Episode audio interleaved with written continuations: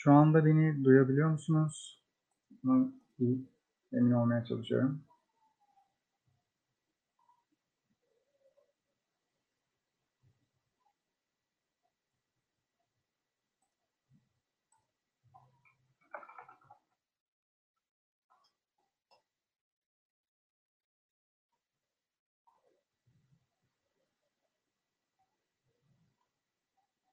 Merhaba. Sanırım ses geliyor diye tahmin ediyorum. Çünkü bir yandan da yayını izlemiyorum açıkçası. Eee, private chat'ten de bakıyorum. Tamamdır, şimdi geldi. Öyleyse ekran zaten paylaştım. Gerçekleştirecek olduğum ufak bir sunum var. Eee, sunumu gerçekleştirirken açıkçası yorumlarınızı görme şansına sahip olmayacağım. Eee, arada bir çıkıp çıkıp bakıyor olacağım. Bir yandan da, eee, artık tahmin yürütüyor olacağım diye tahmin ediyorum. 1 saatin mümkün olduğunca yeterli olacağını tahmin ediyorum. Eee, bu şekilde şöyle ufak bir şey hemen bir bakıp en azından şuradan kontrol edeceğim. Tamamdır. Şimdi, eee, beni az çok tanıyanlarınız zaten tanıyor. Eee, daha öncesinde de İçerik Örgütü'nde bir sunum ben gerçekleştirmiştim. Eee, bu sunum daha çok aslında holistik SEO vizyonunu benim başlattığım bir sunumdu. 3 saat, 3 saatten fazlaydı hatta 3 saat 20 dakika kadar sürdü diye ben, eee, hatırlıyorum. O sunumda da elimden geleni yapmıştım. Burada sadece 1 saatim var. O yüzden çoğu şeyi, eee, hızlı bir şekilde geçeceğim. Semantik SEO'nun veya semantik search'ün ne olduğunu ve bir search engine'e nasıl katkı sunduğunu aktarıyor olacağım. Eee, bunu yaparken search engine'e mümkün olduğunca kendi perspektifimden bakmaya çalışacağım. Aynı zamanda da mümkün olduğunca da kendi metodolojilerine historik bir şekilde yani tarih bazlı bir şekilde, eee, değiniyor olacağım. Son bölümde de biraz, eee, somut örneklere değiniyor olacağım. Daha sonrasında eğer vakit kalırsa, eee, sorularınızı yanıtla yanıtlandırıyor olacağım. Vakit kalmazsa dahi, eee, belki biraz ekstra vakit istiyor olurum, eee, Recep Bey'den. Sonrasında yanıtlandırıyor olurum. Eee, önce ufak bir kendimi tanıtmama izin verirseniz, eee, Holistic SEO and Digital adında bir şirketi yaklaşık olarak 6 ay öncesinde kurdum. Buradaki makaleler sunumu paylaştığımda kontrol edebilirsiniz. Şu ana kadar gerçekleştirmiş olduğum 8 tane SEO case study var. Yakında bu ay içerisinde 1 tane daha yayınlanacak. Eee, bu yıl içerisinde ise 6 tane daha yayınlama planım var. Bunların her birisini mümkün olduğunca kendi unique özelliklerine dayanarak yazmaya çalışıyorum. Eee, ve bütün bu süreçte ve bütün bu case'lerde, eee, ister off page tarafında olsun, ister link tarafında olsun, ister Hat tarafında olsun, isterse, eee, kurumsal White Hat tarafında olsun bana yardım eden yegane şey aslında şurada görmüş olduğunuz 8 kişi. Bunlardan 1'incisi Mary Haynes. Eee, her hafta kendisi zaten search engine'i, eee, muhtemelen bir kızı var 14 yaşında. Kızından daha çok Google'la ilgilendiğini söyleyebilirim ve kesinlikle bir obsesif. Will Slawski'yi tanıtmama gerek yok ancak, eee, elde etmiş olduğum hemen hemen bütün başarılarda kendisinin katkısı çok büyük. Mordo Oberstein aynı şekilde. Shawn Anderson çok az tanınır ancak takip etmenizi tavsiye ederim. Hamlet Batista'yı ne yazık ki artık takip edemeyeceksiniz ancak adını yaşatacağımıza, eee, pek çok kişi olarak söz verdik. Dawn Anderson aynı şekilde takip etmenizi tavsiye ederim. Öyle bir SEO ki, eee, en sonunda üniversitede machine learning öğrenmeye başladı kendisi ve artık zip zip eee, zip yasasından tutun, onu örnek veriyorum, çok Cartesian distribution gibi farklı farklı deep neural network algoritmaları üzerine çalışarak Google anlamaya çalışıyor. Elias Abbas bir data scientist ve data görselleştirme uzmanı. Kendisiyle de geçen hafta RankSense ve OnCrawl'un, eee, desteğiyle bir webinar gerçekleştirerek data science'i ve Python'u kullanarak Google algoritmalarını nasıl zamana bağlı bir şekilde analiz edebileceğinizi işledik. Jason Barnard özellikle, eee, entity'ler kapsamında biraz daha uzmanlaşmış bir SEO uzmanı uzmanı. Hatta dün gece Will Slawski ile de birlikte bir ufak 1 saatlik sohbetleri oldu. Eee, çoğunluk olarak benim vizyonumu şekillendiren bu 8 kişidir. Eee, bunun dışında da tabii takip ettiğim insanlar var. Joanna Hawkins örnek veriyorum. Lokal SEO'da takip ediyorum. Eee, veya daha farklı örnekler de var. Hat tarafını buraya yazamıyorum ister istemez. Eee, orası apayrı bir gizlilik hâline götürülmesi gereken bir noktada ve zaten White sektörlerde de kullanılabilecek bir noktada değil ama orada da farklı isimler mevcut. Eee, yavaş yavaş başlayalım. İlk 22 slide. Eee, biliyorum ki bayağı bir kişi izliyor, eee, ve herkes farklı bir kitleden. Yani kimi insan Search Engine Optimization'ın ne olduğunu hiç bilmiyor.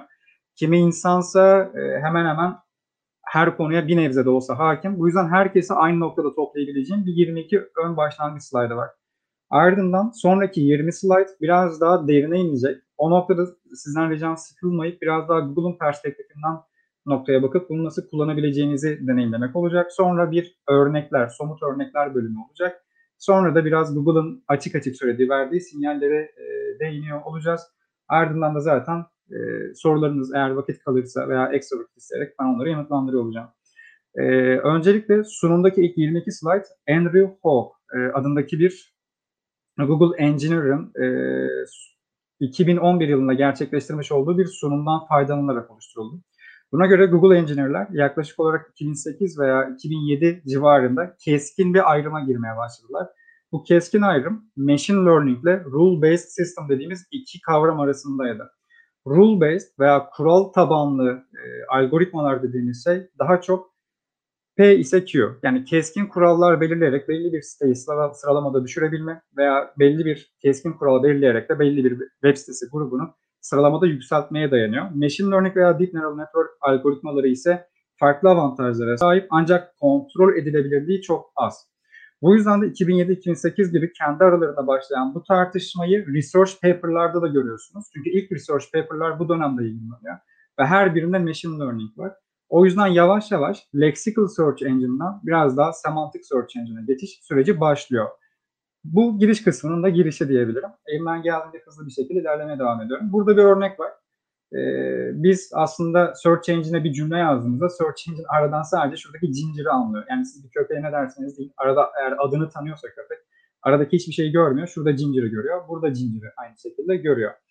Daha sonrasında Lexical Search Engine e, ta 1996'da e, Larry Page'in ve Sergey Brin'in yayınlamış olduğu Hypertextual Search Engine araştırmasına dendiği gibi e, özellikle belirli söz vurgularının nerede ve hangi farklı kavramlarla birlikte yaşandığına bakar. Bu klasik bir bilgi. Bazen title, bazen description olur, bazen footer, header alanlar olur, bazen farklı alanlar olur. Meta taglerde veya breadcrumb'larda olabilir. Lexical Search Engine özetle sadece belirli bir ifadenin nerede ve neyle geçtiğine bakar. Farklı hiçbir bilgisi yoktur, hiçbir şey anlamaz. Sadece stringleri, belli karakterleri belli karakterlerle match etmeye odaklıdır. Tabii ki bu yeterli olmadığı için de ilerleyen süreçte bir sonraki aşamada zaten anlayan, gerçekten bir şeyleri, sizin ne istediğinizi anlayan bir search engine modeline geçme ihtiyacı doğmaya başlıyor. İkinci bir isim adı olarak da Intelligent Search Engine ortaya çıkıyor. Burada araştırmanızı önereceğim bir şey ise Maturity Model for More Intelligent Search Engine Applications diye bir araştırma var. Linkleri zaten daha sonra paylaştığımda göreceksiniz. Sıfırıncı aşama zaten Lexical Search Engine dediğimiz. Daha sonra farklı ne tür araştırmalarla nasıl zeki bir search engine'in kullanılabileceğini veya oluşturulabileceğini görüyoruz. Yine bu da Andrew Hogan e, fikir babası olduğu kavramlardan birisi Intelligent Search Engine. 2011 yılında kendisi anlattığında e, insanların sadece aradıklarının değil arama ihtimallerinin bulunduğu bulunduğu possibility ve similarity üzerine kurgulanmış bir search engine result page e, organizasyonu oluşturmayı planladığını kendisi aktarıyor. Bir diğer ihtimal ise topical search engine. Gene burada farklı bir araştırma mevcut. E, aynı şekilde topical context, e, context of a task diye geçen. Burada da user context'tan veya logical view of topical context'tan farklı e, kontekst türlerine veya kullanıcı datalarına kadar pek çok şeyi kullanılarak Andrew Fogg tarafından yazılan gene bazı araştırmalarda ve e, bazen de farklı Google çalışanlarının, bazen farklı search engine'lerde ve üniversitelerde çalışan insanların bir araya gelerek oluşturmuş oldukları farklı araştırmalarda bu sağ tarafta görmüş olduğunuz, resimde görmüş olduğunuz bütün şu disambiguation örnek veriyorum veya context filtering veya context ranking gibi her farklı kavramın biraz farklı açıklandığını ve farklı düzlemlere konduğunu görüyoruz. Ancak özellikle 2007 veya 2008'deki araştırmalarda da Topical Search Engine e, söz konusuydu. Buna Content Clustering dendiği de oluyor bazı yerlerde. Bazı yerlerde ise Dynamic Organization of Search Engine Result Pages diye geçtiği de oluyor. Buradaki önemli şey yine related phrases, similar documents e, veya related entities gibi ilgili entitlerin, ilgili kavramların aynı topical layer içine yerleştirilmesini içeriyor. Son olarak da artık e, Andrew e, düşüncesi understanding yani sizi anlayan bir search engine. Örnek veriyorum Google, Google Assistant'a girdiğinizde hiç e, bilinmeyen muhtemelen buradaki dil Malezyaca veya Malayan diye geçiyor olabilir. Siz ne sorarsanız sorun dilinizi anlayıp sizi anlayıp size yanıt veren veya farklı bir dille bir şey yazsanız veya yanlış yazsanız dahi ya, yaptığınız yazım yanlışını dahi anlayarak size hala doğru sonuç vermeye devam eden bir search engine modeli mevcut. E, bu noktadan sonra bir şeye değinmem gerekiyor. Biz World Wide Web diyoruz ancak Google her zaman için web'i e, parçalanmış bir database olarak görüyor. Aynı zamanda source'lar arasında domain adını çok kullanmayacağım e, konuşurken. O yüzden bu kavramları şimdiden oturtmam lazım. Web yerine scattered database, parçalanmış veri tabanı veya e, buna benzer bir tabir kullanacağım. Bazı noktalarda entity yerine known item, bilindik şey e, tabirini kullanıyor olacağım. Aynı şekilde de e, buna benzer şekilde de bazen search intent yerine query'nin veya sorduğun ardındaki ihtiyaç diye olacağım. Bu kavramlar da yine Google e, patentlerinden geliyor açıkçası. İletişim kurmayı kolaylaştırması açısından şimdilik söylüyorum. Bundan sonrasında ise artık son aşamaya geliyoruz. Bu son aşamada zaten doğruca semantic search engine. E, semantic search engine kavramı Google'un patentlerinde 1999'da geçiyor. Yani ilk kez e, semantik bir arama motoru oluşturma fikrinin e, resmi şekilde belgesi 1999'dan geliyor ve patentin sahibi de Sergey Brin. E, bu patentleri okursanız şunu da görebilirsiniz. Google'un ilk patentleri herhangi bir şekilde e, çok şey değil. Gelişmiş bir dile sahip değil ilk patentleri. Hukuk, hukuk diliyle yazılmış durumda değil. Sergey Brin basic olarak burada şunu söylüyor. E, tek bir entity parçalanmış bir veri tabanında binlerce farklı şekilde bulunabilir. Bunların hepsini tek bir entity profiline birleştirebilecek ve anlayabilen bir search engine ihtiyacımız var diyor. Aradan 10 yıl geçiyor ve 1 Kasım 2009 yılında rich snippet'i duyuruyorlar ve buna çok ciddi şekilde ihtiyaçları olduğu için de e, rich snippet formatı için bütün dilleri kabul ediyorlar. Yeterince uygulanmadığı için özellikle o dönemde daha sonra Google Search Console'da eski SEO'lar biraz daha hatırlar. El ile web sitesinin hangi bölümünün ne anlama geldiğini Google'a açıklayabileceğiniz hands-on bir device ile çıkartıyorlar. Bu da 2011'de çıkıyor. E, sağ tarafta da ilgili patenti görüyorsunuz zaten. E, belli paternlerin ifade edilmesiyle ilgili bir patent. Bunun da e, linkleri burada mevcut. Ben paylaştığımda girip bakabilirsiniz. Yine burada da bir database veya dimension veya çeşitli paternler, spesifik gibi şeyler var. Burada da bir restoran örneği var. Sergey Brin örneğini buradan veriyor. Ee, bundan sonrasında yine bahsettiğim o ilk 22 slaytın sonuna geliyoruz yavaş yavaş.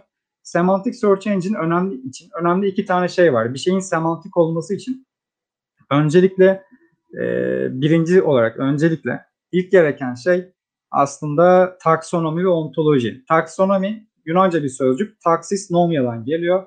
E, şeylerin düzeni demek. Eşyaların veya varlıkların düzenlenmesi anlamına gelir. Belli bir vertical içerisinde her şeyi düzenleyebilirsiniz. Bu farklı kontekstlerde olabilir bu arada. Bazı şeyleri büyüklüğüne göre hiyerarşiye koyarsınız, ağırlığına göre koyabilirsiniz. Veya hayvanların, biyolojide daha çok bunun için söylüyorum, hayvanların türlerine göre olabilir. Burada da e, Henry Broder'ın çok önemli bir araştırmasıdır. Okunmasını tavsiye ederim. Türkiye'de çoğu SEO'cunun da okuduğunu düşünüyorum bu dokümanı. A Taxonomy of Web Search adında bir araştırması mevcut. Buradaki karede oradan. Buradaki karede e, İsrailcesini bilmiyorum yani e, artık hangi anlama geldiğini ancak e, kendi Bible'larının bir adı galiba, galiba Haaretz e, bunun nasıl bir sonuç doğurması gerektiğini taksonomiye dayanarak gösteriyor. Bir şeyin semantik olması için mutlaka bir konteks anlamında hiyerarşide bulunması gerekiyor. Burada da kendisi e, gene kavram olarak şuna altını çizeceğim. Hub type results diye tanımlamış olduğu bir şey vardır. Hub type results'lar e, birden fazla şeyin belli bir hiyerarşide oturtulmasıdır. Bunu web page'lerinizde de yapabildiğiniz gibi Google'da kendi arama sonuç sayfalarında yapabiliyor. Semantic Search Engine için bir gereken diğer şey ise ontoloji. Ontolojinin e, tabirlerini gene aynı şekilde Google'un patentlerinde görebiliyorsunuz. Burada örneğin Factual Query Patent Learning diye bir e, ayrı bir patent mevcut. Burada özellikle e, adını okuyamıyorum. Jianlı Xian gibi bir adı var muhtemelen ancak pek çok patentte adını geçtiği için diyorum. Aynı zamanda bir Türk de var burada. Engin Çınar Şahin. E, ben kendisini birbiri de tanımıyorum ancak Google patentlerini okurken çok az Türkiye rastladım. İkincisiydi. O yüzden üstüne bastım. E, burada Google'ın farklı soru tiplerini örneğin NLP kullanarak kendisi bu da eski bir patent bu arada. 2007-2008 tarihlerinde olması gerekiyor. NLP kullanarak soru tiplerinin birbirine benzetilmesini, soruların semantikleştirilmesiyle yanıtların da semantikleştirilebileceğinin varsayılmasıyla bir entity'nin web üzerinden veya parçalanmış bir database üzerinden farklı attribute'lerinin yani özelliklerinin tanımlanabilmesi ve bunların knowledge graph'ta kaydedilmesiyle ilgili. Yani question ve yanıt veya soru ve yanıt üreterek bunları da işaretleyerek verilen yanıtları gördüğünüz şuradaki bir sistemde hapsederek aslında bir kişinin veya entity'nin attribute'lerine yerleştirmekten bahsediliyor. Bu attribute dediğim şeylerse aslında ontoloji yani e, örnek veriyorum 1.80'den uzun olan kişiler, siyasetçiler dediğimizde burada aslında insanlar yani type'ı person olan bir entity istemişsinizdir. 1.80'den uzun dediğinizde de belli bir attribute'e atım yapmışsınızdır. Burada e, kişinin type'ı olan yani ta, entity'nin type'ı olan siyasetçi vurgusu ise aynı zamanda bir e, taksonomiye girdiği gibi buradaki yükseklik ise ontolojiye giriyor. Bu taksonomi ve ontoloji daha sonraki süreçte Google'un bütün patentlerine girmeye başlıyor. Ve bu noktada da dört farklı aslında query tipi ortaya çıkıyor. Bunlardan birisi sinonimler. Ee, gene bu da 2009'dan bir veri bu arada. 2009 yılında Google'dan e, Steven Baker bir veri paylaşıyor ve Twitter üzerinde hala bakabilirsiniz girerek. Google e, sinkronizasyon veya Google SYNS şeklinde bir hashtag var. Buraya girerseniz insanlar buldukları pek çok sinonimi, sinonim sözcüğü yani eş anlamlı sözcükleri bularak Google'a bildiriyorlar. Google engineer'ları ise ise Twitter'dan okudukları bu sinonim sözcüklerini kendi database'lerine kaydederek Search Engine Result page'leri düzenliyorlar. Bunun temel nedeni de şu. Pek çok sinonim sözcük farklı entitilere veya farklı sözcükler anlamına gelebiliyor. Şu sağ tarafta onun örneği var. GM dediğimiz kısaltmayı veya GM kısaltmasını Google engineer'ları büyük ölçüde sadece aslında General Motors olarak adletse de aslında genetically modified gibi veya Game Master gibi örnek veriyorum çok daha farklı NBA General Manager gibi farklı anlamlara gelebiliyor. Burada ise doğru sinonim örnekler var. Buradan iki parantez açacağım. Semantic Search Engine'in dikkat ettiği iki şey var. Bunlardan biri phrase rank. Bir kavramın ne kadar sinonimini içinizde bulundurursanız, içeriğin içinde bulundurursanız o kavram e, o sinonimler sayesinde relevance skorunu o kadar arttırıyor. Diğer önemli bir nokta, nokta ise bu bir yerden sonra e, suistimal edilmeye geçildiğinde ise Google şunu söylüyor. Düzgün bir sayfada 8 ile 20 arasında sinonim vardır. 100 ve 1000 arasında ise burada sinonim stuffing yapılmıştır diyor. Ve bunu phrase rank olarak çağırıyorlar. Bu da aynı zamanda Stephen Baker'ın yayınlamış olduğu araştırmalarda yer alıyor. İkinci bir örnek ve semantic search engine önemli olan bir diğer şey ise homonomy.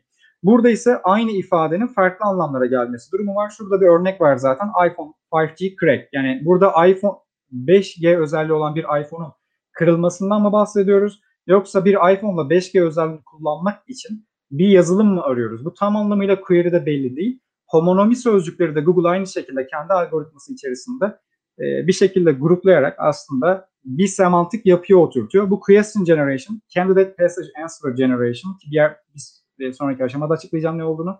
Bu iki aşama için kullanılır. Related entity'lerin sinonimler aracılığıyla çıkarılması için kullanılır. Şurada da bir feature snippet örneği var. Homonomi özelliğine sahip olan sözcükleri değiştirdiğinizde tercih edilen yanıtın nasıl değiştirildiğini gösteren bir örnek. Ben sonra paylaşmadan sonra daha yakında bakabilirsiniz. Bir diğeri ise polisemi. E, gene aynı şekilde Google'un kendi araştırmalarında, gene bir Google'er olan Richard Michael King'in burada farklı bir araştırması var. E, polisemius yani çok anlamlı sözcüklerin keşfi ile Word'deki e, bazı dokümanların klasifiye edilmesi, sınıflandırılması ile ilgili. Burada da patentten bir örnek var. Her bir sözcük arasında vektörel bir uzunluk farklı kontekstler anlamında çekiliyor. Şuradaki sayılar da o farklı kontekstleri gösteriyor. Search Engine kendi database'ine bunları aslında kaydeder ve co-occurrence dediğimiz entitilerin veya entity attribütlerinin bir arada bulunmasına göre sözcüğün hangi e, anlamını kullandığınızın ayırt edilmesi amaçlanır. Buradaki cümlede zaten onlardan semantic search engine'in yani şuradaki semantic analysis'ın bir şekilde e, polisemik sözcükleri ayırt etmede yeterince iyi olmadığını, bunun üstesinden gelmek için de aslında bütün web dokümanlarının belli kontekstlerde taranarak bir gene aynı şekilde machine learning algoritmasına sokulması gerektiğinden bahsediyor. Burada belirsizlik ilkesi de devreye girer. Bir doküman belirsiz olduğunda bu belirsiz dokümanların nasıl klasifiye edileceğini de aynı şekilde gösterir relevance threshold'u aşamadığınızda belirsiz sayfa damgasını veya label'ını veriyor oluyor patenta göre.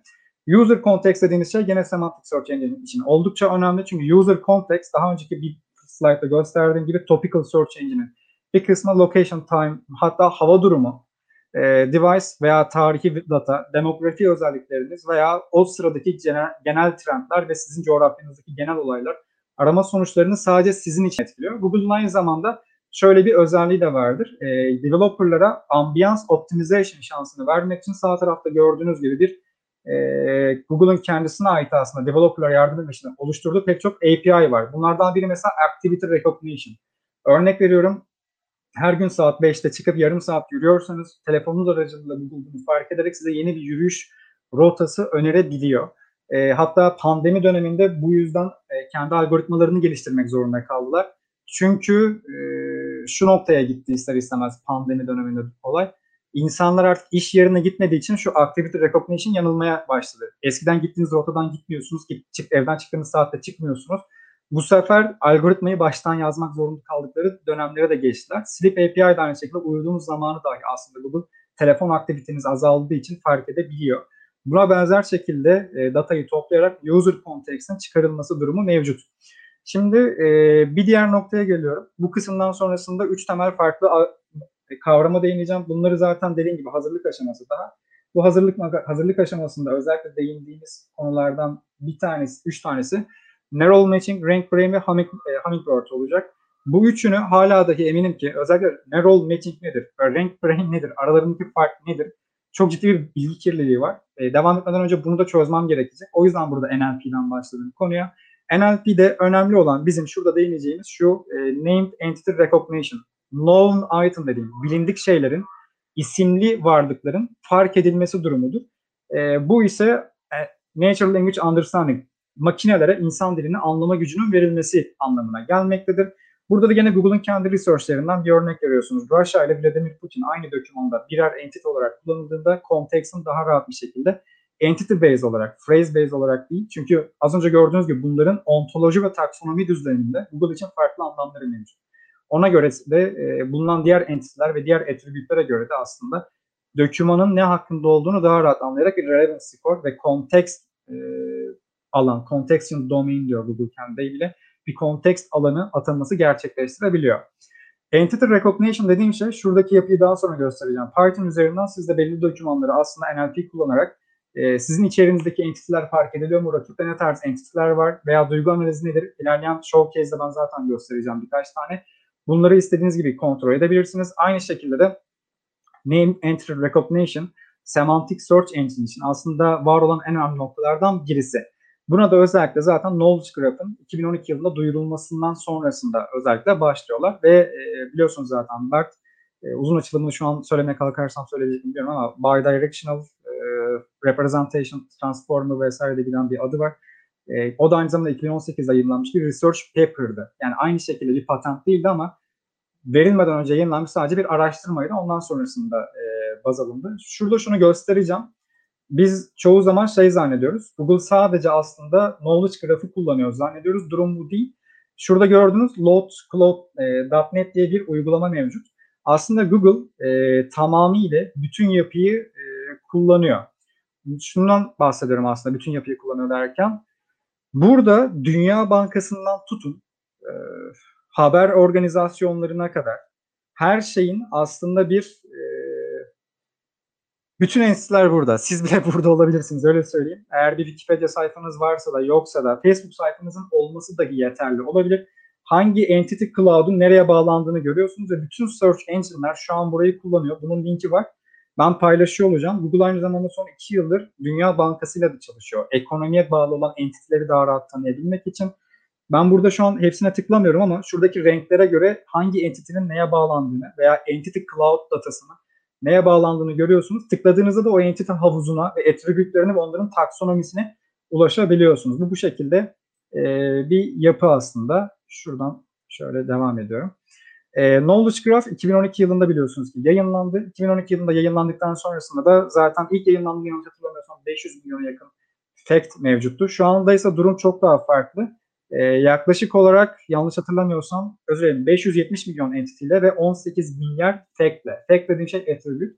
18 milyar e, gerçekle yayınlanıyor veya information extraction'ı şimdi açıklamıyorum ama attribute diyeyim kısaca. 18 milyara yakın özellik içeren 570 milyon entity ile yayınlanıyor. Bugün ise bu sayı çok çok çok ama çok çok çok çok daha yüksek. Trilyonlar artık söz konusu. Şurada gördüğünüz fotoğraf sağ üstteki şu arkadaşı bilerek koydum. Bu Star Trek'teki data bir bilgisayar ve Sergey Brin'le Larry Page'in hayalidir. E, Google'ı bir Star Trek bilgisayarına dönüştürmek. Sağ tarafta da aynı zamanda gene farklı birkaç araştırma görüyorsunuz. Yani buradaki şurada Freebase var. Google'ın Freebase'i satın alarak kendisine ait Knowledge Graph kurduğunun bir haberi. Var olan tüm entitlerin bir yerde hapsediliyor olması Semantic Search Engine için önemli. Bu üçünü çabuk geçmeye çalışacağım. Hummingbird 2013 yılında e, ortaya çıkan Semantic Web için ortaya çıkan bir e, geliştirme. Şurada gördüğünüz semantik web yazısı e, aynı zamanda HTML'in de kaşifi olan Tim Berners-Lee'den gelmektedir. Scientific American'da 2001 yılında yayınlamış olduğu makaledir. Okumanızı kesinlikle tavsiye ediyorum. Çünkü bu makale Google'un yaratıcılarına da ve Google engineer'larına da yol gösteriyor. Web'i semantik, web'i semantik bir hale getirmek için. Hummingbird e, tam anlamıyla machine learning algoritması da değil aslında. E, machine learning'e dayalı şekilde kelimelerin birbiriyle olan alakasını daha iyi bir şekilde anlamasına rağmen hala Google hala Google Engineer'lardan destek alıyor. Yani supervised bir öğrenme modeli uyguluyor diyebilirim. Temel amacı aslında şurada gördüğünüz gibi synonym identification farklı bir şey değil. Ve Hummingbird büyük ölçüde aslında e, Panda update'leriyle de bağlantılı. E, çünkü eskiden her bir sözcük için bir sayfa açılıyordu. Şu anda ise öyle değil. E, yavaş yavaş artık her bir konsept için, konu için bir sayfa açma, farklı bir alt konu için farklı bir sayfa açmanın tam başladığı yer. Web'in semantikleştirilmesi için başlayan yer. Rank Brain dediğimiz şey ise çok farklı. Burada Google bile kendisi e, çatışan açıklamalara sahip. Örneğin sol alt tarafta bir Google çalışanı olan Gary'nin, e, Gary Elias'ın burada e, kendilerinin Rent Fishkin'e saçmaladığını söyleyerek aynı zamanda herhangi bir şekilde CTR datası kullanmadıklarını, dwell time dedikleri şeylere girmediklerini, RankBrain'in tamam machine learning'e dayandığını ve hiçbir kullanıcı datasını kullanmadığını şurada söylediğini görüyoruz. Burada ise 2017 yılında Toronto'da, Kanada'da e, Nick Forst'ın Google Brain Team'in liderinin aslında işte durumun öyle olmadığını, click datasını veya sayfada geçirilen zaman datasını kullandığını görüyoruz. Yine aynı şekilde bazı research paper'larda da Google'ın bu datayı Rank Brain aracılığıyla değerlendirdiğini de görüyoruz. Bu yüzden Google tarafında da çelişen açıklamalar mevcut. O yüzden de Rank Brain hakkında her şey çöplüğe dönüştürme. Kimisi o yok, kimisi bu var diyor. Temel olan şey açıkçası şuradaki context signals. Kullanıcının neyi sevdiğinin ve buna bağlı olarak da search intent'in machine learning'e dayalı bir şekilde anlaşılması için yapılan bir şey. Şu nokta önemli. Rank Brain bir sayfa ile bir dokümanın birbiriyle ilişkilendirilmesi için kullanılır. Neural Matching ise sayfa ile dokümanı değil, kullanıcının sorgusuyla kullanıcının sorgusunun içindeki entity'nin ve kontekstin bağla bağlamının ortaya çıkarılması için kullanılır.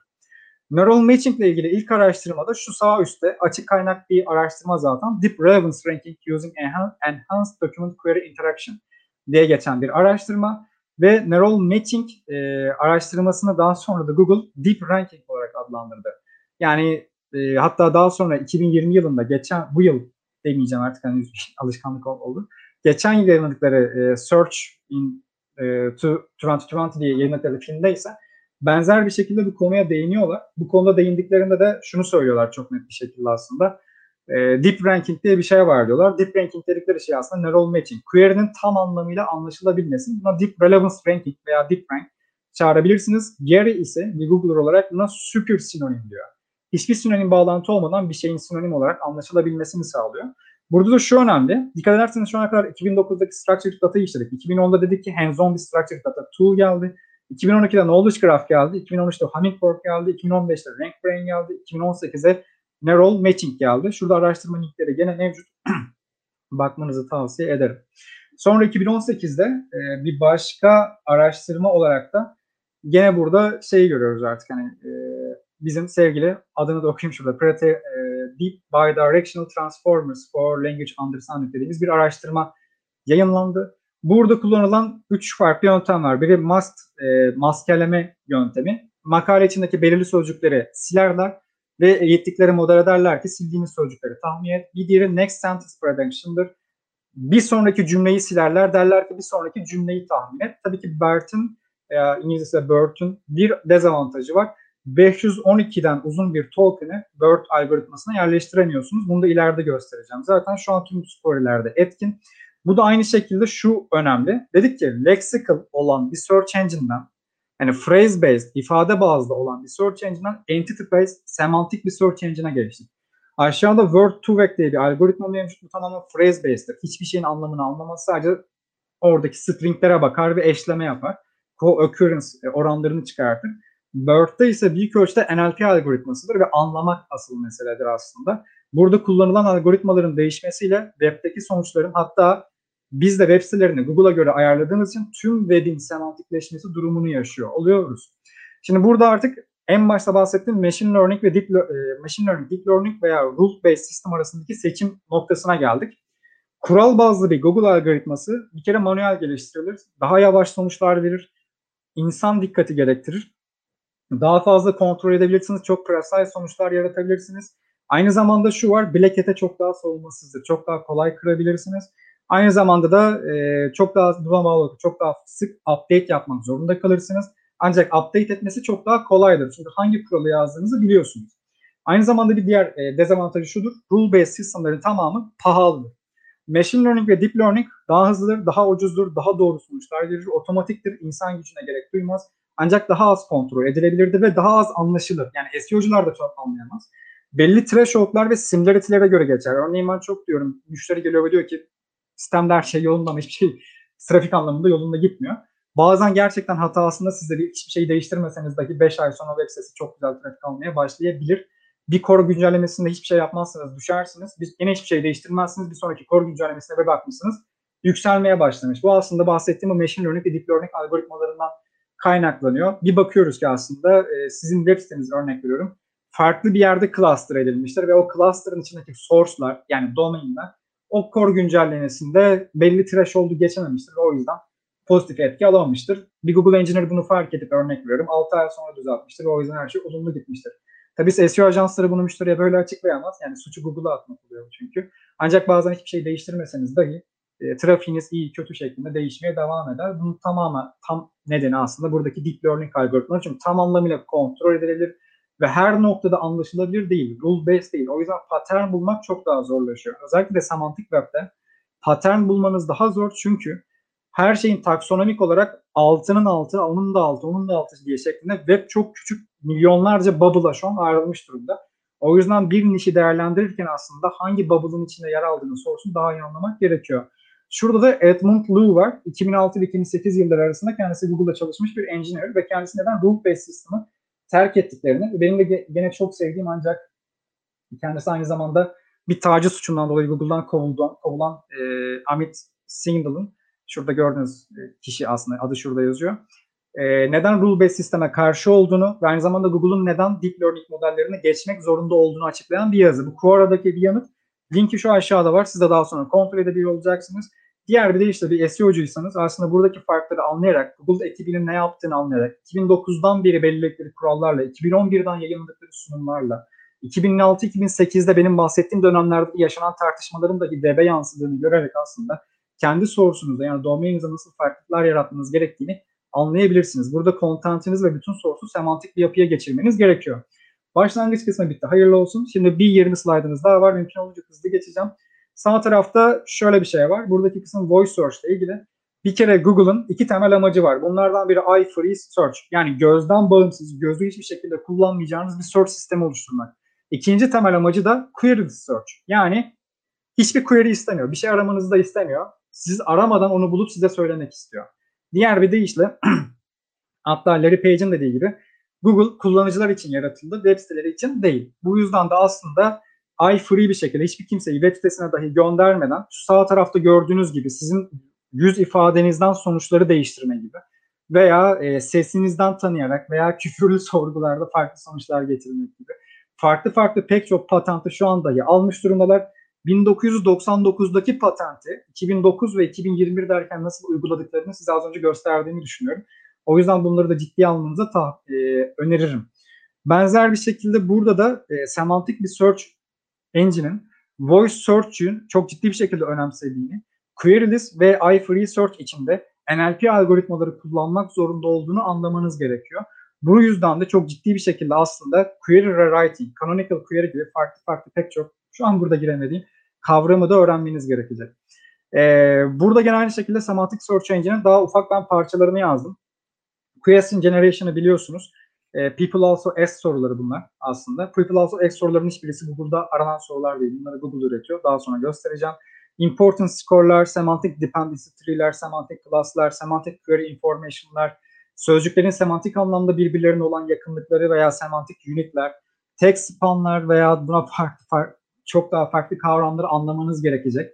Çünkü bunları ben kendi müşterilerime sıklıkla kullanıyorum. Hatta bir müşteride en zor olan şey ilk iki ay çünkü eğitmek zorunda kalıyorum. Eğitimi tamamladıktan sonra ancak bunlar tam anlaşıldığında bana olan ihtiyaç biraz daha neyse ki azalıyor. Ben de rahatlamış oluyorum.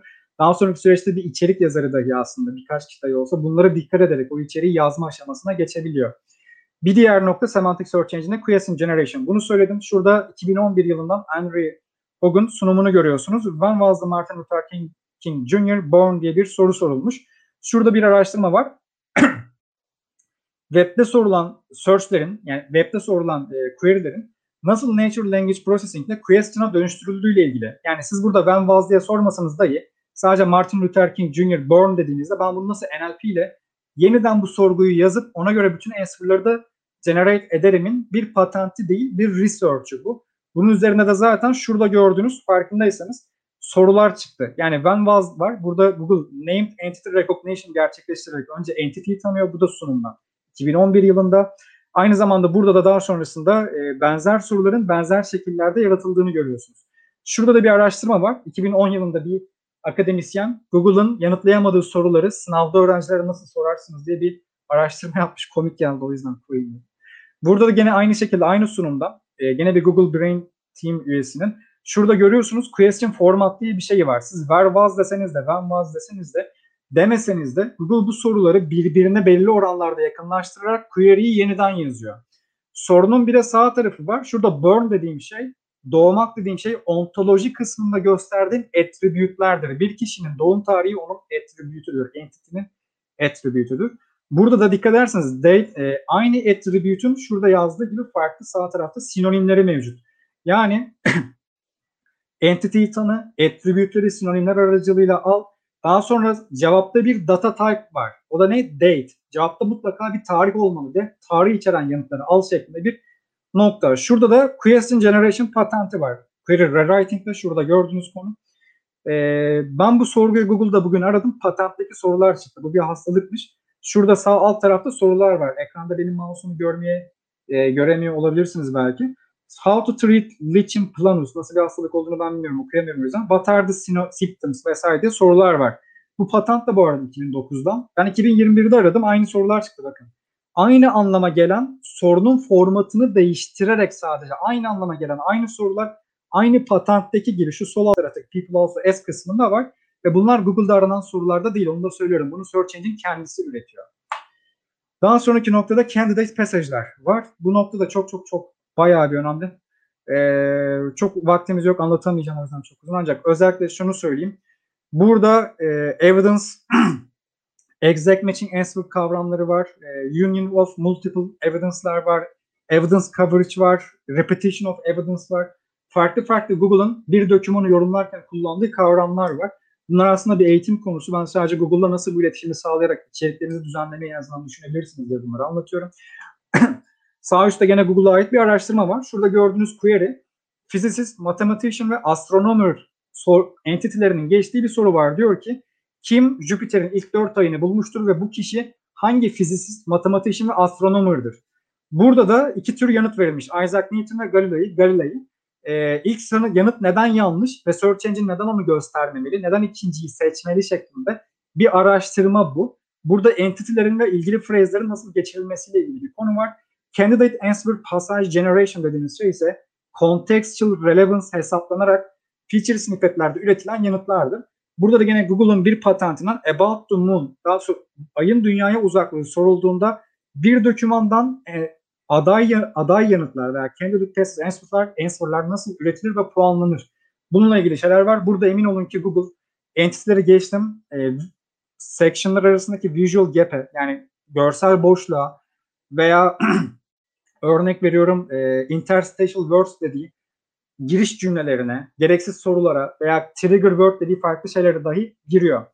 Burada da zaten ben aynı şeyi sordum. E, dünyada ay dünyaya ne kadar uzaktır diye sordum. Açıkçası direkt patentteki sorular burada da. Kullanıcılar da bunu sordu şeklinde. Bu sefer Türkçe bir browser'dan aramıştım. Burada aynı şekilde çıktı. Daha sonrasında burada şurada ben yazmışım. Text'in distinctive olması, proceeding questions, sıralı soruların sorulması, bir list veya table kullanılması, yanıtla sorunun birbiri arasındaki distance, word boundary dediğimiz bir ayrı skor veya answer'ın integrity'si yani bütünlüğü. Genel şeyle heading'in hiyerarkisi oldukça önemli. Hatta buradaki konu da bu arada heading hiyerarki ile ilgili. Feature snippet'in neden şu kısımdan değil, bu kısımdan çıkması gerektiğini heading'den açıklıyor. Çünkü heading'de context, sayfanın o bölümü direkt o kontekste olduğu için bunu söylüyor. Burada da query term ile ilgili bir konu var. Thomas Mikolov'un çok güzel bir araştırması var. Thomas Mikolov kimdir? Ee, geçtiğimiz bölümde görmüş olduğunuz Amit Single'la aslında birlikte çalışmış. Aynı zamanda daha sonra Google'a da katılmış olan Geoffrey, Hill, Geoffrey Hilton'ın e, öğrencisidir. Neural Deep Neural Network uzmanıdır. Aynı zamanda kendisinin 17 bine yakın citation'ı var. Lütfen araştırmalarını okuyun SEO yapıyorsanız, yapmak istiyorsanız.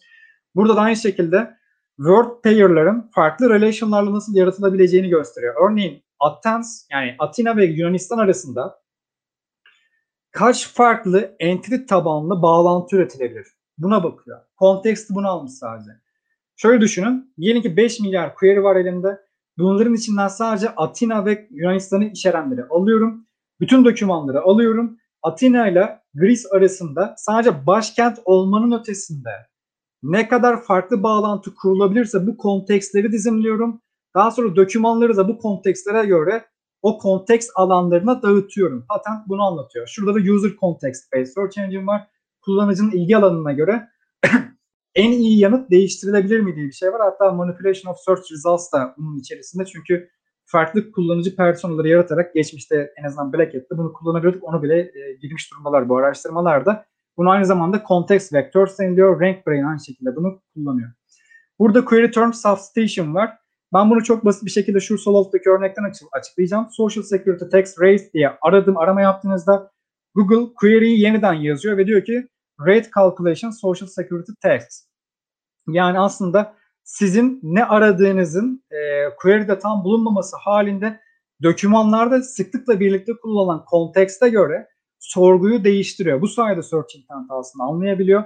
Bu tarz belirsizliklerin oluşmaması ve aynı zamanda e, query'ler arasındaki konteks farklarını anlayarak kendi web siteniz üzerinde bir taksonomi kuruyor olmanız için kullanabileceğiniz e, kaynaklardan bir tanesi bu. Aşağıdaki örnekse şöyle bir şey. New York Yankees Stadium diye arandığında aslında bir beyzbol stadyumu aradığınızın e, ifadesi olarak query'yi yeniden revise etmekle ilgili. Burada da metodoloji var.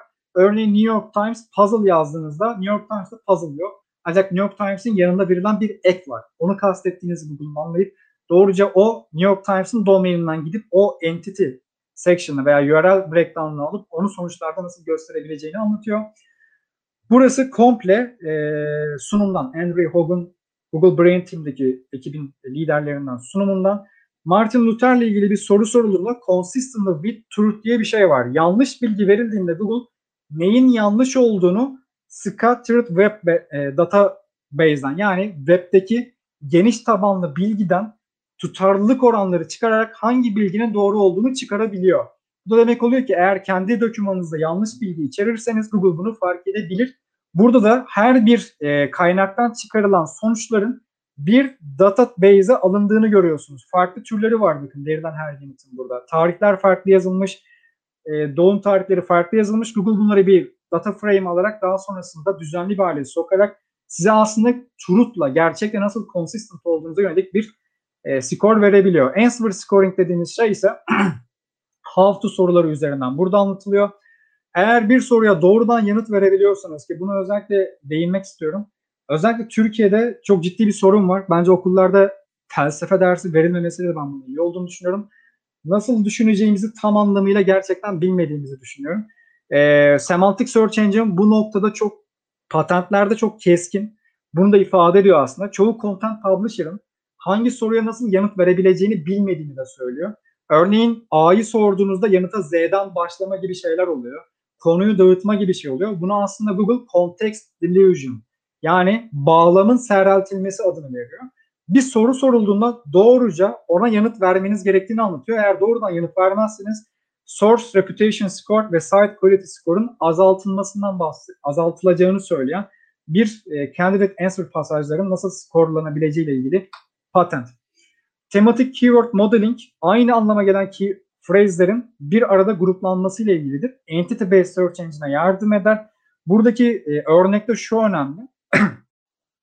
Gene sinonimleri kullanmanızla ilgili ancak sinonimi kullanmadan da aslında e, konteksti derinleştirmeniz mümkün. Burada Australian Shepherd'la ilgili bir konu anlatılırken Stock Dog sözcüğü veya buradaki Basque Shepherd'ların geçmesi ve Australian Club of America'nın geçmesi e, aslında related phrase diye bağlamlandırılan pek çok konunun geçerken orada o phrase'lerin tematik bir modele bağlı olduğunu gösteriyor. Burada da bir konuya değineceğim. Bu patentin e, sahibi An, e, yanlış hatırlamıyorsam e, hatırlayacağım. Anderson da e, yanlış hatırlamıyorsam Jen, Jen, ah, Jennifer Anderson olması lazım. Hatta şu an e, Google'da Google'dan ayrıldı bir search engine kurdu. Quill diye battı Google'a geri döndü. Şu anda da e, Grant Ventures diye Google'ın AI tarafını yöneten pek çok girişimi yönetiyor kendisi. Bu patent ona ait. Bu yüz, şu yüzden önemli. Google'un dönüşümünde büyük bir katkıya sahip kendisi. O yüzden oldukça önemli. E, bu patent okursanız şunu da göreceksiniz. National Stock Dog Registry tematik modeli modelde alınmamış. Yani bu aslında her dog sözcüğünü geçen şeyi oraya al demek değil. Patenti dikkatli okursanız orada Australian Shepherd'la ilgili olabilecek related phrase'leri çok daha keskin bir şekilde filtreleyebilirsiniz. Work relationships benzer ama tam aynı değil. Farklı bir metodoloji. Bu da aynı zamanda gene e, Jennifer Anderson'a ait. Burada farklı wordlerin birbiri arasındaki order aynı zamanda relationship'lerin çıkarılarak aslında dökümanın konteks bağlamının nasıl derinleştirilebileceği anlatılıyor. Tek fark var biraz da burada tabii ki e, phrase based'den ziyade biraz daha artık deep learning'de NLP kullanılmasından bahsediliyor. Named Entity Recognition in Query. Query'lerdeki entity'lerin tanımlanarak entity seeking query'lerin içerilmesidir. Google'a göre query'lerin yani sorguların %71'inde bir entity arıyoruz. Bu yüzden de bu çalışma çok önemli. Bu research paper bu arada. Bunu da okumanızı tavsiye ederim. E, çünkü query'leri tanımlayabilirseniz semantik web'in ne kadar genişlediğini anlayacaksınız. Çoğu noktada şey zannediyor. Özellikle müşterilerde de bu var. Yazdıkları içeriğin query'yi tatmin edebileceğini zannediyorlar ama değil. Çok ayrıntılı düşünmeniz lazım. Semantik bir anlamda düşündüğünüzde konteks bağlamlarını çizdiğinizde aslında çıkmak istediğiniz query'e uygun bir içerik yaratmadığınızı fark edebiliyor olacaksınız. Co-occurrence matrix gene Jennifer e, Anderson'ın. Burada da aynı şekilde şöyle bir şey var. Birlikte geçirilmiş olan sözcüklerin bir matrix içine veya matrix içine alınarak belirli co-occurrence puanlarının dağıtılarak kontekstin hangi kavrama daha fazla değdiğiyle ilgilidir. Canonicalization için de kullanılır bu. Aynı zamanda internal link stratejini ben büyük ölçüde bu patentten yola çıkarak oluşturuyorum. Onu da ileride göstereceğim. Text spans noktası da içeriğin Deep Neural Network'ta farklı text spanlara ayrılması ve ardından da candidate answer passage'ların daha rahat bir şekilde üretilmesidir. Buradaki temel önemli nokta aslında şu. Eğer kopya içerik kullanırsanız, ben özellikle bu içerikte ona daha çok dikkat etmiştim. Kopya içerik kullanırsanız veya az önce bahsettiğim şekilde e, kavramları dilute edecek bir içerik yazmanız durumunda text spanlar alındıktan sonra bazı text spanlar e, garbage olarak label edilip ilgili text spanlar arasından silinip hiç değerlendirmeye bile alınmıyor. Bu da şu geliyor içeriğinizin bir kısmı Google tarafından hiç e, dikkate bile alınmayabilir değerlendirmesi yapılırken. Daha sonradan çıkan aynı zamanda e, passage indexing veya passage ranking dediğimiz geçen yıl çıkan bir başka Google algoritması da bununla ilintili. E, semantic dependency ise taksonomi ile ilgili. Google'a gittiğinizde ve 354 M.Ö. 354 yılında ölen bir tarihçi kimdir diye sorduğunuzda orada ontolojik olarak birinin bir entitinin ölüm tarihini aradığınızda semantik dependency kapsamında yola çıkarak hangi entity'yi sorduğunuzu doğruca bulur. Ya bir yelkene benzeyen otel hangisidir diye sorduğunuzda Google size direkt Burj El Arab diyebilir. Veya hangi e, şurada bir başka bir örnek var. Hangi tarihçi 20'li yaşlardan önce öldü diye aradım ben burada. Ama dikkat ederseniz which historian died before 20 dedim. Ben aslında şunu kastediyorum. 20'li yaşlarından önce ölmüştür demek istedim. Burada tabii Google bir yanıt bulamadı. Bunun iki nedeni var. Hatta üç nedeni var. Bir, query popüler değil. İkincisi, Twenties dersiniz 1920'den öncesini mi, 2020'den öncesini mi kastettiniz? 20'li yaşlardan öncesini kastettiniz? Belli değil. Aynı zamanda semantic dependency tree'de entity'lerin bu şekilde bir attribute'ü yok. Bu yüzden Google'un bana döndüğü yanıt list of historians. Andre Broder'ın e, çalışmasında gördüğünüz hub demiştim hatırlarsınız. Hub tipi, tipi bir result dönüyor. Yani aslında bir bütün birden fazla yanıtın yer aldığı bir e, bütün dönüyor oluyor.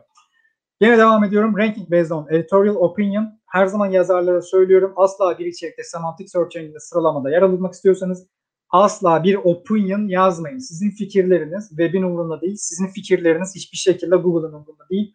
Hatta Google hiçbir şekilde düşüncelerinizi umursamıyor. Lütfen hiçbir editör içerik yazarken içerikte bence demesin, bu önemlidir demesin, bu önemsizdir demesin, bu sıkça sorulan bir sorudur demesin. Lütfen sadece sorunun yanıtını verin. Özellikle ben okurken burada sinir oluyorum.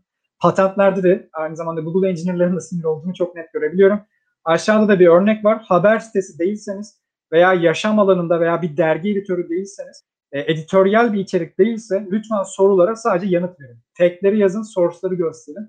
Sadece gerçeğin ne olduğunu yazın. Eğer opinion yazarsanız tarafsız olarak yanıtlanması gereken bir yanıtta opinion engeline takılacağınız için machine learning to identify the opinions in documents patentinde olduğu gibi doğruca eleniyor olacaksınız.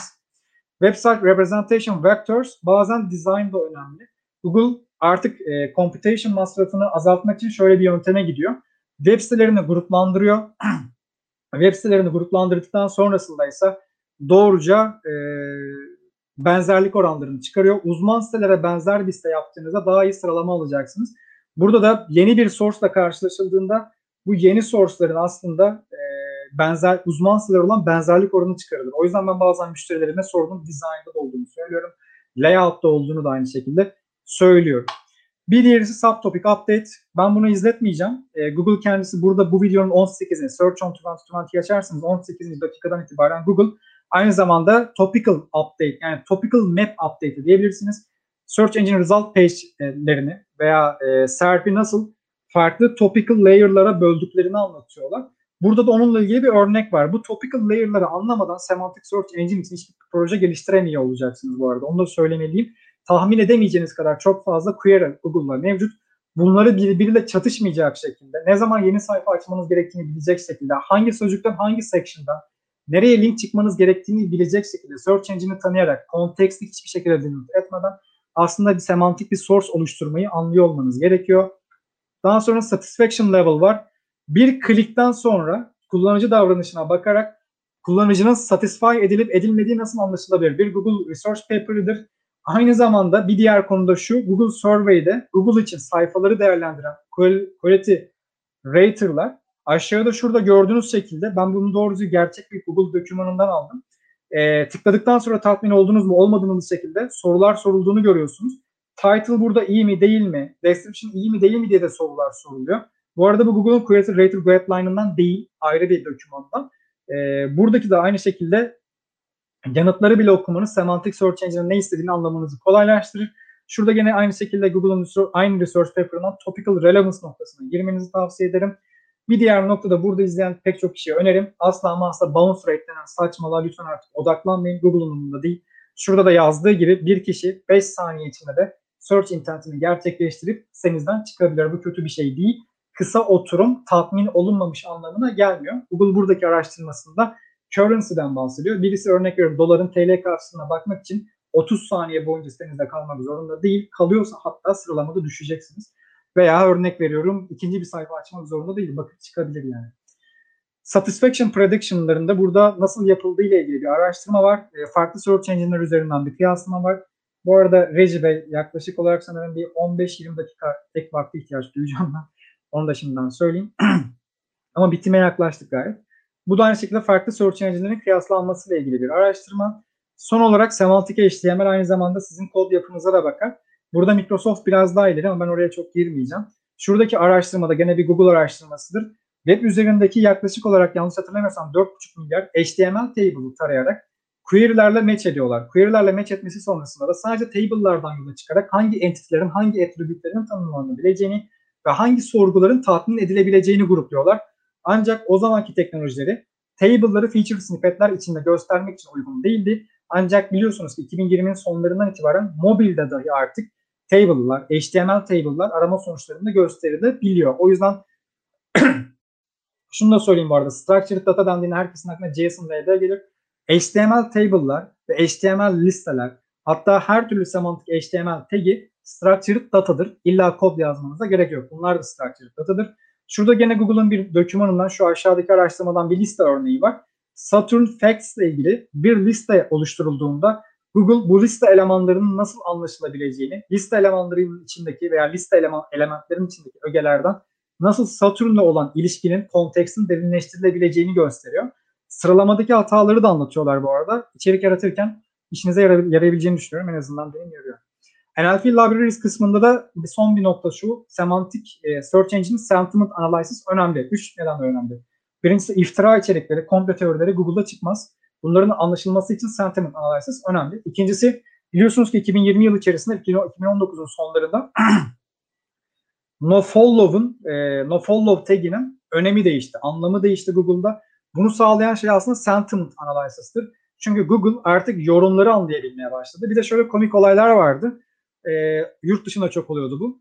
Diyelim ki sizi bankasınız bir skandal ortaya çıktı sizin hakkınızda. Bütün haber sitelerinde siz aranıyorsunuz, Google'da siz aranıyorsunuz. Herkes size link çıkıyor. Yarattığınız bir skandal yüzünden link alıyorsunuz. Domain otoriteniz Ahrefs'in deyimiyle, Google'un deyimiyle ise, ise source otoriteniz yükseliyor. Aynı zamanda arama arama talebiniz arttığı için bir bakıyorsunuz daha fazla sorgunuz olmuş, trafiğiniz artmış, hatta dönüşüm oranınız artmış. Bu yüzden skandal yaratan şirketlerin öne geçtiği sıralama sonuçları falan oluşuyordu. Bu yüzden Sentiment Analysis Semantic Search Engine için önemli. Bunlar da Henry Hogan sunumundan aynı zamanda. Şuradaki skorları görebilirsiniz. Hangi sözcük hangi anlama gelir onu görüyorsunuz. Dynamic Organization gene patentlerden yola çıkıyor. Bakın Semantic Web'in ne kadar derinleştiğini göreceksiniz. How to edit PDF. PDF nasıl edit edilir diye bir sorgu var. Ve bu çok basit bir soruymuş gibi gelebilir ama değil. Yani bunu bilgisayarda mı, MacBook'ta mı, Chromebook'ta mı, iPhone'da mı veya başka bir telefon türünde mi edit etmek istiyorsunuz? Veya indireceğiniz bir programda mı yoksa online bir şekilde mi edit etmek istiyorsunuz? Veya e, ücretli veya ücretsiz bir programla mı edit etmek istiyorsunuz? Veya bunu yapabilecek en iyi siteleri mi görmek istiyorsunuz? Tek bir query dahi Semantic Web'de, Semantic Search Engine için sayısız alt konuya bölünebiliyor. O yüzden basite almamanız lazım. Şu sol alt tarafta gene aynı şekilde şurada görmüş olduğunuz şu bubble'lar var ya query refinement bubbles.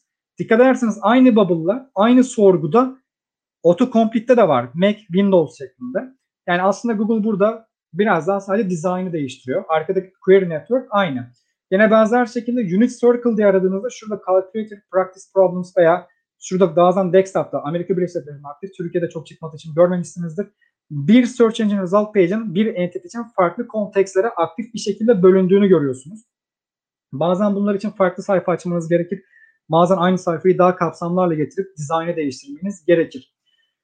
Sona geldik artık e, yavaş yavaş. Zaten ben de ekstra vakit istedim. Yavaş yavaş oraları dolduruyorum. Key point'lere gelirsek Search Engine için aslında semantik bir Search Engine için her şey önemli. E, search peki semantik search engine ne kullanmıyor derseniz şu saçmalığı kullanmıyor. Latent semantic index keywords denen ve her yerde hala geçen Brian Dean'in saçmaladığı bir şey var. Google bunu kullanmıyor en azından. Yani Bing veya Yandex için bir şey demiyorum. Ama görmek de istemiyorum hani bu saçmalığı daha fazla. O yüzden böyle söylüyorum. E, bununla birlikte semantic search engine'i siz de yaratabilirsiniz. Yani bu illa bu kadar pahalı bir şey değil. Google'ın sahip olduğu pek çok dezavantaj.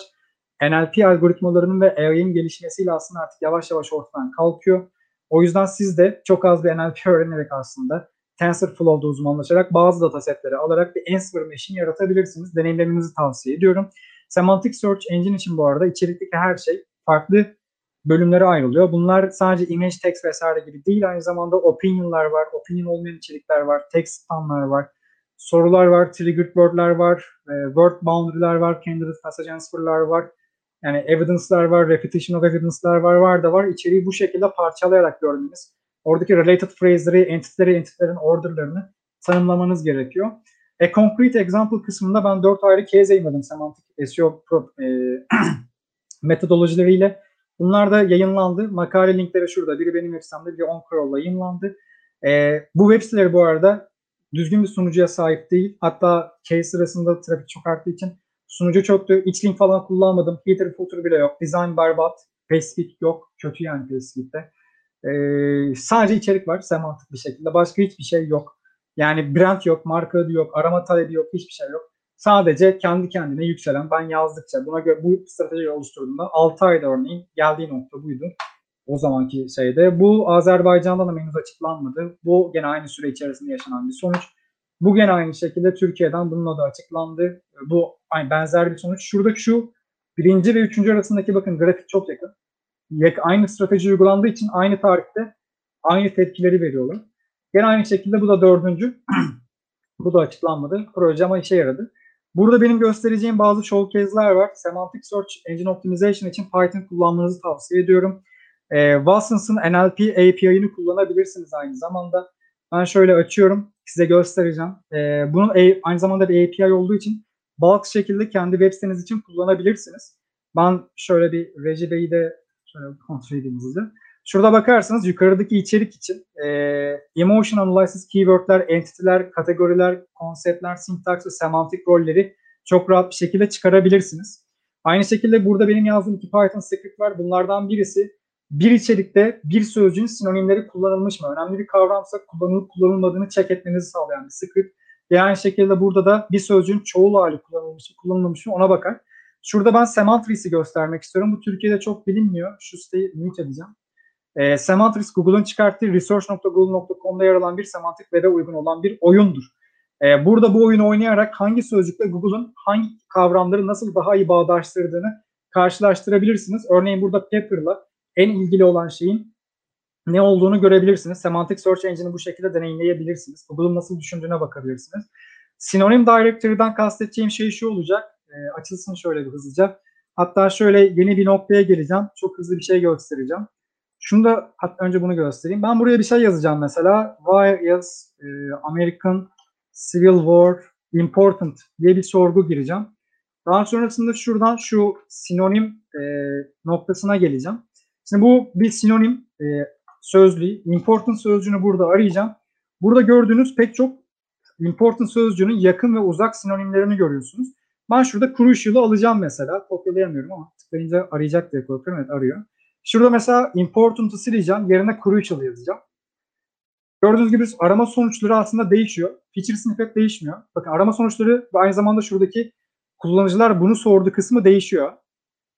O kısım önemli benim için. Feature snippet değişmiyor. Aşağıdaki sonuçların da değiştiğini göreceksiniz. Buradaki crucial yazdım. Hatta birkaç tane daha örnek alayım ben. Essential yazacağım. Bunu hatırlarsanız query substitution diye ben göstermiştim. Essential diye arıyorum. Bu sefer bir fark var ama mutlaka buradaki essential sözcüğü şu dokümanın içerisinde ciddi bir şekilde geçirilmiştir veya bu sefer biraz daha farklı bir bağlama Google kendisi e, olayı geçirmiş olabilir. Influential aynı şekilde siz de buradayken birlikte deneyelim. Bu sefer gene aynı siteden bu sefer yanlış hatır, benim hafızam yanıltabilir bir yandan farklı yerlere bakıyorum. Farklı bir image'den far, aynı feature snippet'i gördüm. Sorular farklı gene Battlefields.org burada. Ama aşağıdaki sonuçlar gene değişiyor. Farklı bir şey yazacağım burada. Prominent yazacağım. Prominent yazdığında gene aynı sonuç var. Sorular gene değişti. Bu arada şunu da söyleyeyim. E, aynı zamanda şirketime zaten ben iki kişi aldım. Ancak farklı insanlar alacağım. Şuradaki şu kullanıcılar bunu da sordu kısmındaki. Sorular neye göre üretilir ve neden ben aynı şeyi aramama rağmen arama sonuçları slightly değişirken bunlar çok fazla değişiyor. Bunu bana açıklayabilecek olan birisi olursa işe alacağımı söylüyorum. Bunun dışında şu kısma geleceğim. E, prominent sözcüğünü kendi içeriğinde bakın istersen ben burada prominent yazıyorum. Google significant'ı da aynı şekilde işaretliyor. Şurada biography.org var. İçinde prominent geçtiği ve civil war sözcüğü geçtiği için burada işaretlenerek görünüyor. Ben hatta şuradan yeniden important'a döneceğim. Şöyle hızlı kıyaslama yapmak istiyorum. Bir ileri yapıyorum. Şöyle yukarı geleyim. İleri yapıyorum bakın hızlı geçiyorum. Sorular değişiyor, yanıt değişmiyor. Aşağıdaki biyografinin gitmiş olması gerek gerek pardon şurada prominent'tayım hala şeye geliyorum. Ee, biyografi yok. Yani biyografi.org'u ben göremiyorum. Bak yanılmıyorum değil mi? Aynen yok. Yani tek bir e, sinonim kullanımından dolayı bir site ilk ondan çıktı. Burada gördüğünüz örnekte. Bu yüzden şu script'i öneririm size de. Daha sonra bakarsınız. Semantic Word Cloud e, bunu da çok hızlı bir göstereyim. e, şu şekilde. Buraya herhangi bir içeriği yazarsanız ben şöyle wiki roulette'den rastgele bir şey alacağım. Semantik verin önemini göstermek için. Şuradan rastgele bir sayfa alıyorum. Siz de girip daha sonra yaparsınız. Diyorum ki bana semantik bir tane word cloud üret. E aşağıda şeyi seçmeniz lazım. Bana bunların lexical similarity'sini ve lexical centrality'sini al. Bunu Python'da yazarsınız. Sözcüklerin benzerliklerine göre bir içerikten alınıp gruplandırılması noktası var. Bu sözcükler alıp sıralamasına göre bu sözcüklerde bu içeriği kontrol edebilirsiniz. Daha sonraki süreçte aynı şekilde kendi içeriğinizde deneyimleyebilirsiniz. Engram Analyzer, ben bunun için Python kullanıyorum. Geçen hafta yapmış olduğum e, webinarda da var aynı şekilde. Bakmanızı tavsiye ederim. Ancak buraya bir içeriği alın, koyun. Daha sonra şuradan bir hızlı bir şekilde engram analizi yaparak e, hangi sözcüklerin nerede, hangi içerikte daha çok geçirildiğine ve nasıl bir sonuç verdiğine bakın. Aynı zamanda image bölümüne gelirseniz şuradaki query refinement bubble'ların tamamı engram analizidir. Farklı bir şey değil. Google burada engram analizi yaparak bunları kontekst şekilde dizimliyor. Farklı bir şey yapmıyor. Her birine tıkladığınızda Yani şuradaki autocomplete'de müzik de var. Buradaki müziğe tıkladığınızda bu sefer kontekst olarak benzer şeyler. Mesela War Battles yazıyor. Saçmalık hani. Savaş savaşları yazmış farkındaysanız. Engram yaptığı için saçmalıyor ama. Benzer farklı şeyleri de görürsünüz burada. Bir nokta daha var. Query Substation demişken ondan bahsedeyim. Ben buraya bir şey yazdım. Hrefs diğer yazdım. Aşağı dikkat ederseniz şurada komik bir şey var. E, how do I increase my Hrefs doctor? Yani buradaki diğeri Google doctor zannediyor ve o yüzden arıyor. İçeriğin içine girer şuradaki soruyu ararsanız bu sorunun burada aranmadığını da göreceksiniz. Yani bu soru içerikten değil. Google bu soruları hem bu soru aranmıyor hem de bu soru içerikleri yok. Google bunu kendisi üretiyor. Farklı bir şey daha yapacağım. How to increase diyeceğim. How to increase testosterone diye ben bir şey arıyorum. Sonuç bakın bu şekilde. Aynı şekilde gidin şuraya increase yazın. Daha sonra yapın siz bunu. Buraya increase yazın. Increase'in mesela ne var? Boost var burada. Burayı boost yapın. Aynı şekilde aynı feature snippet, aynı sayfa. Sonuçlar aşağıda biraz daha değişir. Yukarıdaki değişmez. Benzer şeylerin çıktığını göreceksiniz. Auto complete datası biraz değişir. Ee, daha sonra bir şey daha şurada göstereyim ben. Ee, how to boost testosteron yerine de başka bir şey yazın. Dopamin yazın. Aynı yanıtı alacaksınız. Aynı formatta aynı şey gelecek. Dopamini silin farklı bir hormon yazın. Gelir zaten bana bir şey. Androjen gelecek şurada. E, çünkü test, bakın entity type'a göre getiriyor. O kısım önemli. Entity type bir insan hormonu olduğu için ve sorgu birbirine çok yakın olduğu, intent aynı olduğu için aynı formatta hep aynı şekilde yanıtlar geliyor. Source'un bu kadar yakın olması da semantik bir şekilde kendisini optimize edip bir o topical authority geliştirmesinden kaynaklı. Headline'ı MyFitnessPal'a e, Pal ile Data Science ve SEO kullanarak da geçen hafta ben kıyasladım. Bakmanızı bu yüzden tavsiye ediyorum. Şöyle vaktini kontrol edeyim. Biraz daha vakit gerekebilir Recep Bey kusura bakmayın. Seyircilerden de özür diliyorum ama dinlemek isteyen dinlemeye devam eder. Ee, benzer şekilde bir tavsiyem de size şu. E, şunu yapın mutlaka. Mesela çoğu SEO'cu şuna bakar sadece. Şuraya şöyle bir boşluk bırakır der ki autocomplete bu. Bu yanlış bir psikolojidir. Autocomplete'lerin tamamını almanız lazım. Ben şu şekilde yapacağım. Autocomplete'lerin tamamını almak istiyorsanız şu artı işaretlerini kullanın.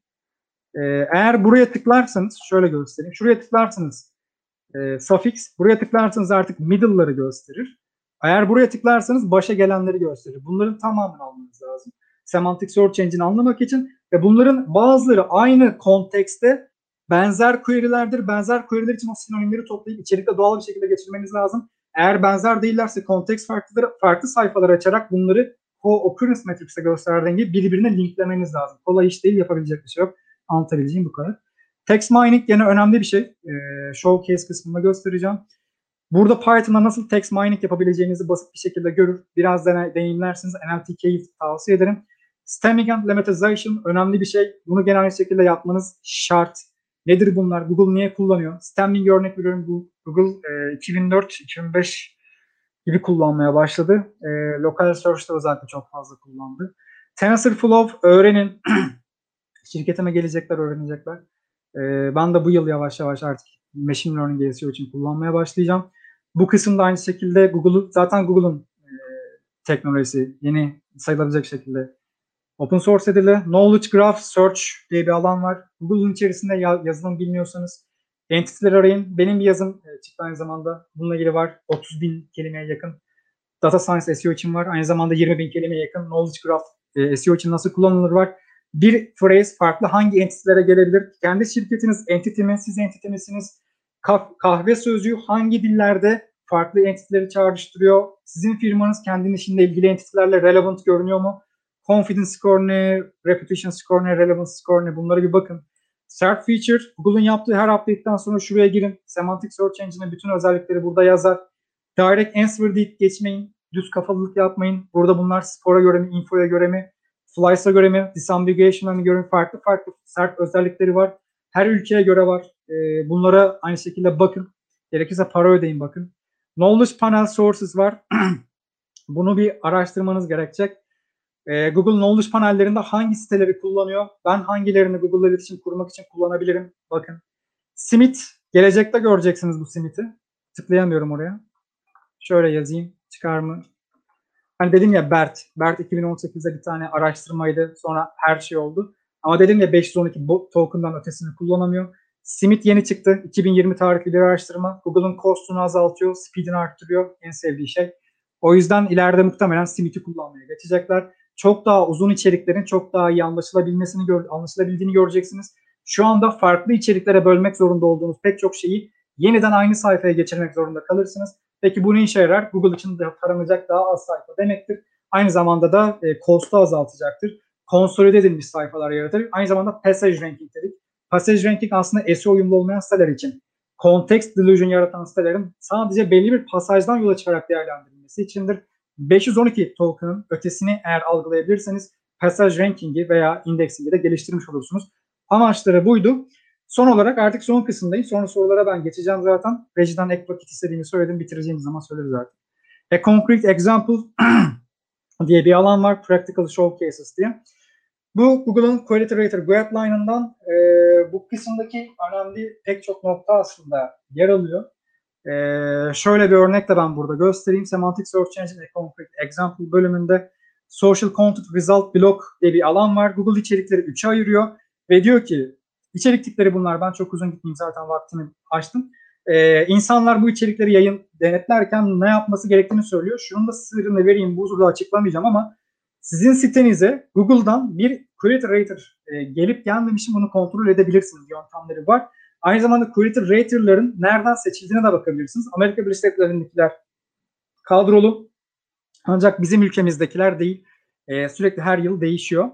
Burada Google'ın 5 ayrı e, satisfaction modeli var. Fully satisfaction, high satisfaction, moderate satisfaction, slightly satisfaction veya failed satisfaction. Bir de none var 6. Bunlar aslında fully match diyor Google. Burada da Quality Rater Guideline'da aslında bir kontekst, yani semantik olarak her sorgunun farklı bir kontekste oturup nasıl e, bir şekilde, nasıl bir anlamda, nasıl bir şekilde e, ele alınarak satisfaction oranının çıkartılabileceğini gösteriyor. Mesela burada diyor ki içerikte zaten görsel iletişim kurulmuş, yazıyla ta- anlatılmış ve yukarıdan anlatılmış bu high bir şekilde yapmış. Burada ama aynı şekilde diyor ki ilgili spaces'lar hakkında yeterli bilgi verilmemiş. Yani ilgili entiteler uygun şekilde geçirilmemiş. Daha sonra burada moderate var örnek veriyorum. Benzer şekilde buna yakın bir açıklama var. Bu satisfaction modellerini anlayarak landing page'lerinizde değişim yaratmanız lazım. Burada mesela slide var. Diyor ki içerik doğru ama 2010'dan. Bunun fresh olması lazım. Gene aynı şekilde arada olanlar var. Slightly veya moderate matchingler var.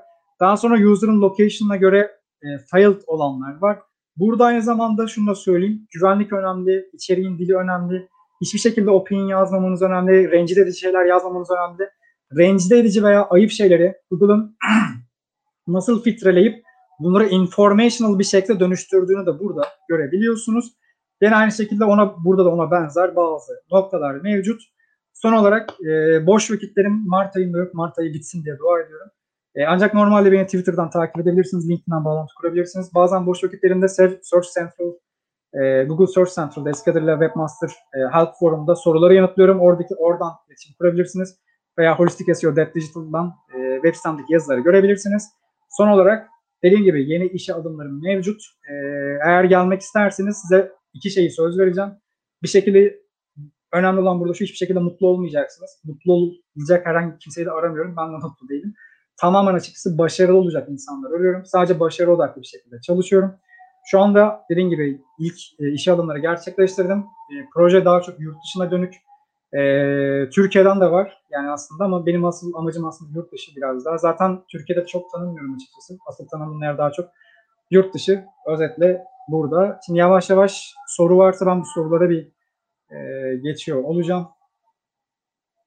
Nereden bakacağımı da tam kestiremiyorum. Şöyle bir YouTube kısmına geleyim diyeceğim. Oradan bakacağım onu tam çıkaramıyorum. Biraz aceleyim. Şurada görüyorum tamam. Ee, Ahmet Aktel bir soru sormuş. Entity extraction'lar ne zaman Türkiye ağırlığını hissettirecek demişsiniz. Ee, entity extraction'lar Türkiye'de aslında büyük ölçüde e, şu anda hissettiriyor diyebilirim. Çünkü Google şöyle diyeyim, BERT'in farklı uluslar için farklı modelleri var. Turkish BERT da var. Ancak Turkish BERT çok gelişmiş değil. Bu open source. Open source olmayan şekilde Google aynı zamanda e, open source olmayan tarafta Google kendi language API'ını Türkçeyi gayet güzel bir şekilde aslında kullanabiliyor. Türkçe'de ne zaman yaygınlaşır derseniz açıkçası Türkiye çok küçük bir pazar ve onlar için çok önemli bir ülke değil. O yüzden bu dandik haber sitelerini her yerde hala görmeye devam ediyorsunuz. ne zaman yaygınlaşır noktasında Google çoğunlukla bu noktada aslında inkarcı bir yapı izliyor. Dışarıya çok bir şey açıklamıyorlar. Gördüğünüz ben de bir sürü şeyi toplayarak söyleyebiliyorum. Ancak e, Knowledge Graph'tan benim gördüğüm kadarıyla Türkçe pek çok entity mevcut. Ancak bu entitlerin çoğu Wikipedia'dan geliyor. Türk Wikipedia'sı da çok zayıf. Haliyle Türk Wikipedia'sı geliştiği zaman bu olur diye ben size biraz e, hızlı yanıt verebilirim. Ee, şöyle yukarıya doğru geçiyorum. Sunumu paylaşacak mıyım? Kaan Deniz sormuş. Açıkçası daha önce içerik bulutu yaptığım 3,5 saatlik sunumun bir devamı diyebilirim ben buna. Orada anlatmadıklarımı toplayarak belli bir yerde konsolide etmeye çalıştım. Ee, paylaşmayı düşünüyorum ama yakın bir vakitte olmayabilir. Paylaştığımda zaten e, görebilirsiniz. Teşekkür ederim Burge Kaya. Çok mutlu oldunuz. Ee, paylaştığımda zaten linkleri oradan da ulaşabileceksiniz. Şöyle bakıyorum farklı soru var mı? Teşekkür ediyorum yeniden. Koray Anadolu'nun 12. Teşekkür ediyorum. Şöyle Gaye Sürün'e de çok teşekkür ediyorum aynı şekilde. Üstan Bey'e de çok teşekkür ediyorum. Ee, aynı şekilde Osman Bey'e de teşekkür ediyorum. Genelde arkadaşlar soru sormamışsınız herhalde. teşekkür ederek geçiyorum. Şöyle bir herhalde çok fazla bir sorumuz arkadaşlar olmamış. En azından ben bu ekranda böyle görebiliyorum. Belki YouTube'daki tarafta daha farklı olabilir. Ee, çok kestiremiyorum. Ek vakit sunduğundan dolayı da e, Reji Bey'e çok teşekkür ediyorum. Ee, geldiğiniz, izlediğiniz ve sabrettiğiniz için de çok çok teşekkür ederim. Holistik SEO dijital hakkında daha fazla bilgi edinmek isterseniz, benimle iletişim kurmak isterseniz de her zaman kapım açık. Mart ayından sonra daha rahatlamış olacağım. Daha fazlasını Türkiye'de yaparak SEO'nun yüzünü değiştirmek, bu işi bilimsel bir şekilde ve hep birlikte e, yapabilmek dileğiyle. Hoşçakalın ve kendinize iyi bakın. İçerik bulutuna da aynı zamanda teşekkür ediyorum çağırdıkları için.